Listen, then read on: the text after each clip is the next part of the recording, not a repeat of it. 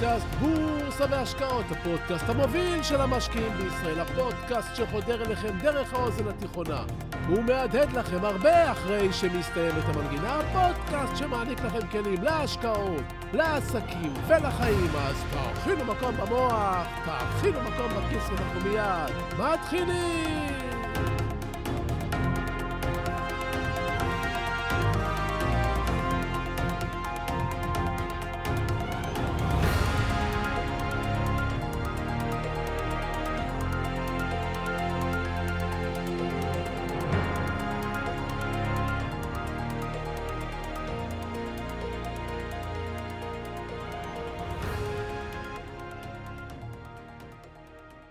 בני אדם בכלל ומשקיעים בפרט לא מסוגלים להבין שיש אצלנו מערכות מתוחכמות שפועלות מאחורי הקלעים. מערכות ששולטות בנו, שגורמות לנו לבצע פעולות בלי שנבין את זה בכלל. האדם הוא יצור תבוני, והוא בטוח שכל מה שהוא עושה וכל פעולה שהוא מבצע היא תוצאה של החלטה ורצון שלו בלבד. בפרקים קודמים בפודקאסט סיפרתי לכם על ההורמון שנמצא אצלנו במוח ששמו דופמין. ההורמון שגורם לנו עונג בכל פעם שאנחנו אוכלים משהו טעים, והוא מופיע תוך כדי ואחרי פעילות ספורטיבית ובזמן סקס. ההורמון הזה, תפקידו בעצם לגרום לנו לאכול ולבצע פעילות ספורטיבית כדי שנשרוד, ולעשות אהבה כדי שנתרבה. כלומר, מניפולציה של הורמון שגורמת לבני האדם להמשיך ולהתקיים דור אחרי דור, וזה רק קצה הקרחון.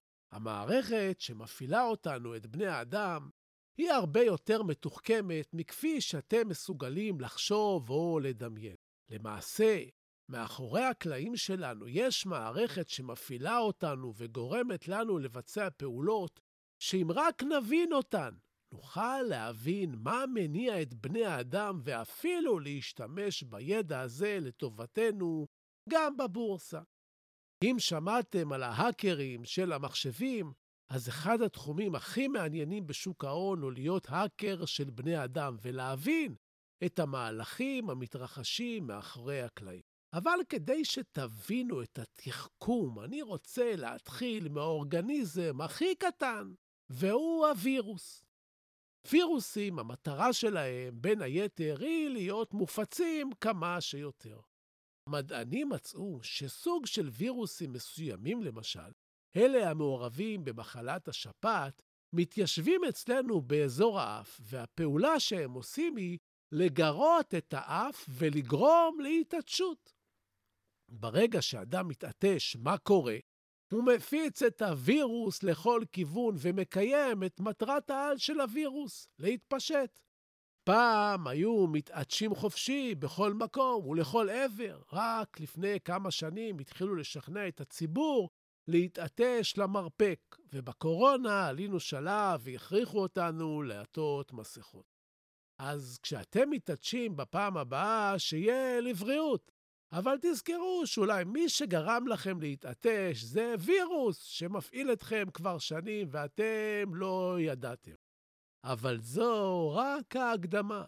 יש לנו היום פרק שלם שמחבר בין המדע והבורסה, אז אל תלכו לשום מקום, כי אנחנו מיד ממשיכים! שלום, וברוכים הבאים לפודקאסט בורסה והשקעות, הפודקאסט המוביל של המשקיעים בישראל. והיום נדבר על נמלים וטפילים ועל הבורסה. כמובן, תהיו קשובים, תהיו ממוקדים, תכינו מקום במוח, תכינו מקום בכיס, כי אנחנו מיד ממשיכים!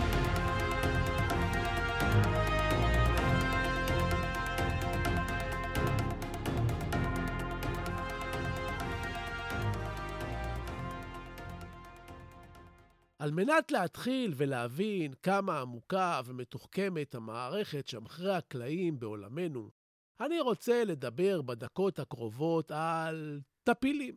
המילה טפיל יוצרת אצלנו ישר קונוטציה שלילית. אבל בעולם הביולוגי, הטפיל הוא חלק ממערכת החיים. טפיל הוא יצור שחי בתוך הגוף או על פני הגוף של יצור אחר לפרק זמן. עכשיו אני אתאר לכם תהליך מדהים. שימו לב למעגל הבא של תולעים שטוחות. תולעים שטוחות יושבות דרך קבע במערכת העיכול של אוכלי העשב, כמו פרות למשל. שם הן מתגוררות. אולם התולעים הללו יוצאות ממערכת העיכול כאשר הפרה מתפנה בשדה למשל. אז איך בכל זאת התולעים מוצאים את דרכם בחזרה למערכת העיכול?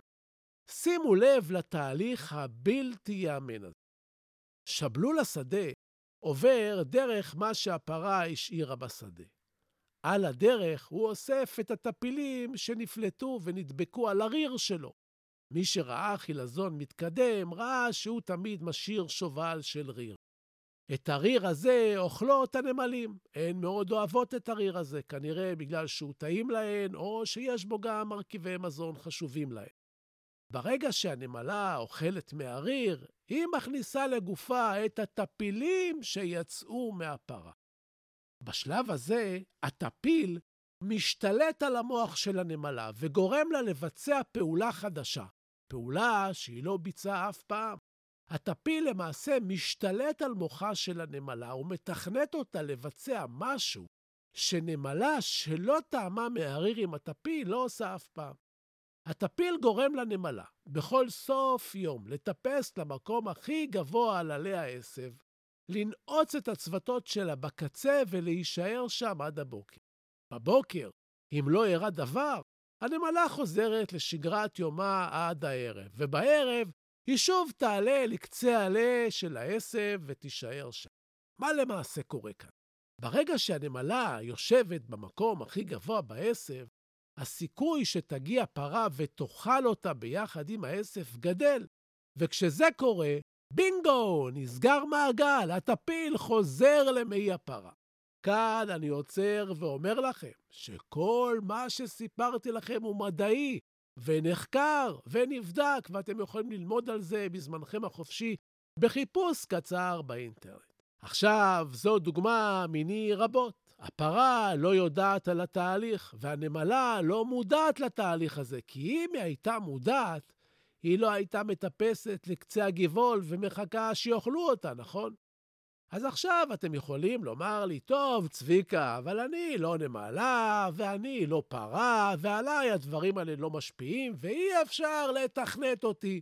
אוקיי, אז אם הבנתם שהתהליך קיים, בואו נלך צעד אחד קדימה, אלינו. אל בני האדם. המזונות הכי נמכרים בעולם והכי אהובים בעולם הם מזונות עתירי קלוריות. כולנו אוהבים לאכול פיצה או המבורגר טוב. לא קשה להוכיח את זה, כי מסביב לעולם הרשתות הללו נמצאות בכל פינה, וזה המזון המהיר הכי נמכר בעולם. פיצה והמבורגר. חלקנו מנסה להימנע ממאכלים שמנים, אבל זה קשה. חשבתם פעם מדוע אנחנו אוהבים מזונות שמנים? מדוע אנחנו לא נולדים עם תשוקה לחסה ולעלי קייל, למשל? הסיבה היא שככה תוכנתנו מאז בריאת העולם. בני האדם תוכנתו לצרוך מזונות שמנים על מנת להתמודד עם מחסור. לפני הרבה שנים הציד לא היה בנמצא בכל יום.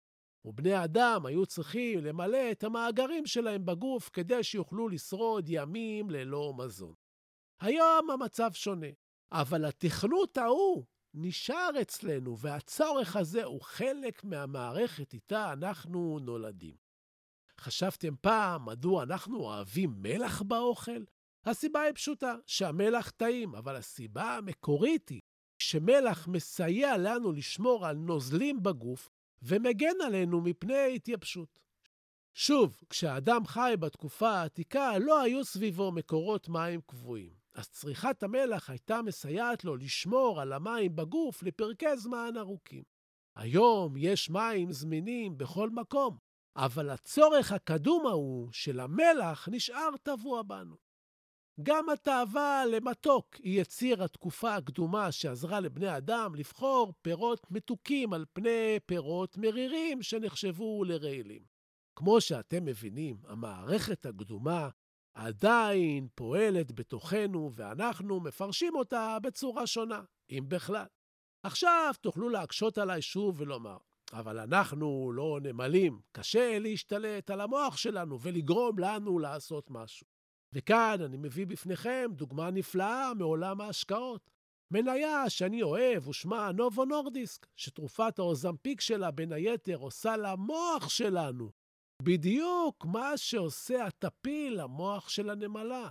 תרופת האוזמפיק מתחברת לנקודה במוח שלנו ומנטרלת את תחושת הרעב. כתוצאה מכך האדם משנה את התנהגותו, אוכל פחות ומרזה. נסכם את מה שלמדנו עד כה בפרק הזה. יש בגופנו מערכות פעילות שמבצעות פעולות והתנהגויות שגורמות לנו לפעול בצורה מסוימת בלי שתמיד נבין מה מקור הסיבה. מבלי שנבין שאנחנו לא תמיד שולטים בסיבה ומבלי שנוכל להתנגד לה. בעולם יש הרבה עסקים שמנצלים בדיוק את המערכות האלה וגורמים לנו להפסיד כסף, למשל, תוך ניצול המערכות הללו שפועלות בתוכנו. קחו למשל את בתי הקזינו, קחו למשל את כרטיסי החישגד, קחו למשל חלק גדול מהמשקיעים החובבניים בבורסה. לאס וגאס היא אחת הערים המושקעות והמפותחות ביותר בעולם, וכולה בנויה על הרצון הבלתי אפשרי של בני האדם לנצח את הקזינו. כרטיס החישגד עם הסיכוי הנמוך להרוויח מושך יום-יום דלפונים רבים לנסות את מזלם ולהרוויח רק כי מוחם תוכנת בצורה כזו. גם המשקיעים הרבים בבורסה מגיעים לשוק ההון ומנסים להרוויח כסף ללא יכולת להבין שהסיבה הגדולה להפסדים שלהם היא הם עצמם. כלומר, ההתנהגויות הפסיכולוגיות החבויות במערכת שלהם שיגרמו להם להפסיד כסף פעם אחר פעם, אפילו אם הם בחרו במניה טובה. 40 שנה שאני משקיע בבורסה. במהלך השנים ביצעתי אלפי תצפיות על משקיעים שונים. את הפורום הראשונים של שוק ההון הקמתי בישראל כבר ב-1995, וליוויתי משקיעים שנים רבות. כל המשקיעים מפסידים כסף באותם מקומות ובאותן דרכים, והסיבה לכך היא בעיקר פסיכולוגית. רוב המשקיעים לא מודעים לעובדה כי קיימות בתוכנו מערכות קדומות שמצבים רגשיים מסוימים מפעילות אותנו ואנחנו לא יכולים להתנגד להם, מהסיבה הפשוטה שאנחנו לא מכירים אותם, ומה שאנחנו לא מכירים, אי אפשר להתמודד איתו, זה ברור. אם בפרק הזה הצלחתם להבין והשתכנעתם שאתם לא שולטים בכל הפעולות שאתם עושים, התקדמתם צעד ענק קדימה. כשאתה מבין שיש בעיה, אתה בדרך לפתרון. האדם, כאמור, הוא יצור תבוני, עם מערכת הפעלה שרק את חלקה אנחנו מבינים. הבורסה היא מקום בו מרוכזים המון צמתים וכפתורי הפעלה שגורמים לנו להפעיל מערכות שמוטמעות בנו ואנחנו לא מודעים אליהן. הסיכוי של המשקיע להצליח בבורסה בלי להבין מה גורם לו לפעול כמו שהוא פועל, קטן מאוד. בדיוק כמו הנמלה שעולה על החלק העליון של הגבעול ולא יודעת למה. משקיעים שלמדו כיצד ההתנהגות שלנו מופעלת אוטומטית, כמו שאני מלמד בפסיכולוגיה של ההשקעות, שינו גישה לחלוטין והצליחו עשרות מונים יותר מאלו שלא. העולם שמאחורי הקלעים שלנו מאוד מאוד מתוחכם, ושוק ההון לוחץ אצלנו על נקודות רבות כמו פסנתרן מוכשר בפרמיירה. הסיכוי שלנו לנצח בלי התובנות הללו הוא כמו של תייר חדש שנכנס לקזינו בווגאס וחושב שבא לעשות קופה הערב. אגב, המערכות מאחורי הקלעים כל כך מתוחכמות, שגם אם אותו תייר יצליח לעשות קופה הערב, מחר הוא יחזור לקזינו כמו פרפר שנמשך לאור, ויחזיר לקופת הקזינו את מה שהרוויח ואף יותר. כאן אני משאיר אתכם עם חומר למחשבה, ועובר לדבר הבא שהוא פינת הטיפים שלנו.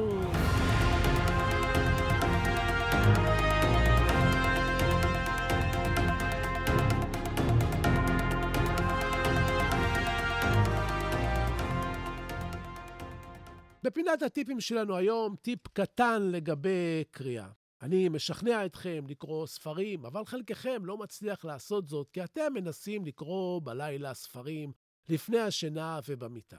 אז כמובן שהחלק הזה מתחבר עם החלק הקודם בפרק, ושימו לב מה קורה לנו במוח כשאנחנו מנסים לקרוא במיטה ולא מצליחים.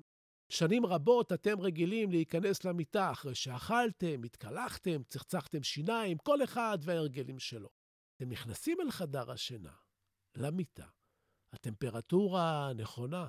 האור הוא אור קטן של מנורת הלילה. הראש על הכרית. אתם מכוסים, הספר ביד, אבל המוח, המוח שולח לכם עכשיו אותות שזה הזמן לישון. אתם מתחילים לקרוא עמוד או שניים, אבל המוח מתעקש שאתם צריכים לישון. הוא שולח אותות לכל המערכות בגוף שזה זמן השינה.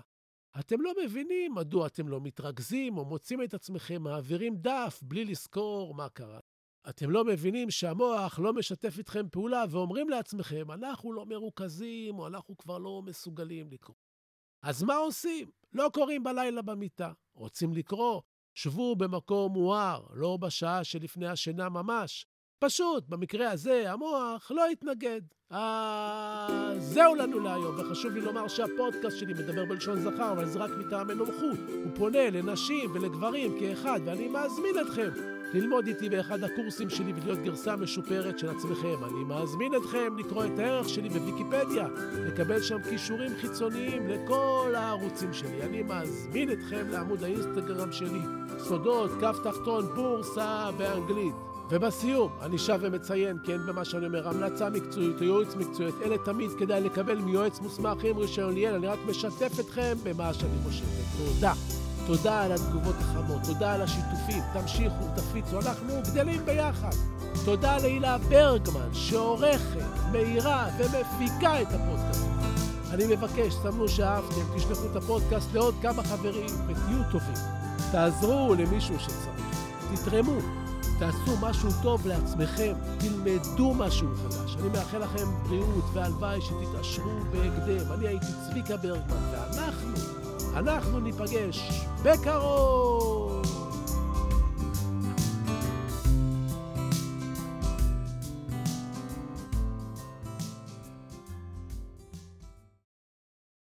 עם רודיארד קיפלינג אם תוכל לשמור על שקט וקור רוח, עת מסביב לך שוררת מבוכה.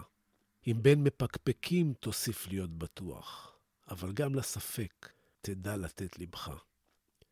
אם להמתין תוכל בלא להתייגע, אם ממרמה תרחק, עת היותך תסוב, אם בשנאה תוקף, ובה לא תנהגע, מבלי להיראות חכם מדי, או טוב. אם כל חלומותיך יהיו לעבד, אם מחשבות לך כאמצעי בלבד, אם ניצחון תפגוש, או מפלה נוקבת, ובשניהם, בני בלע, תנהג מנהג אחד.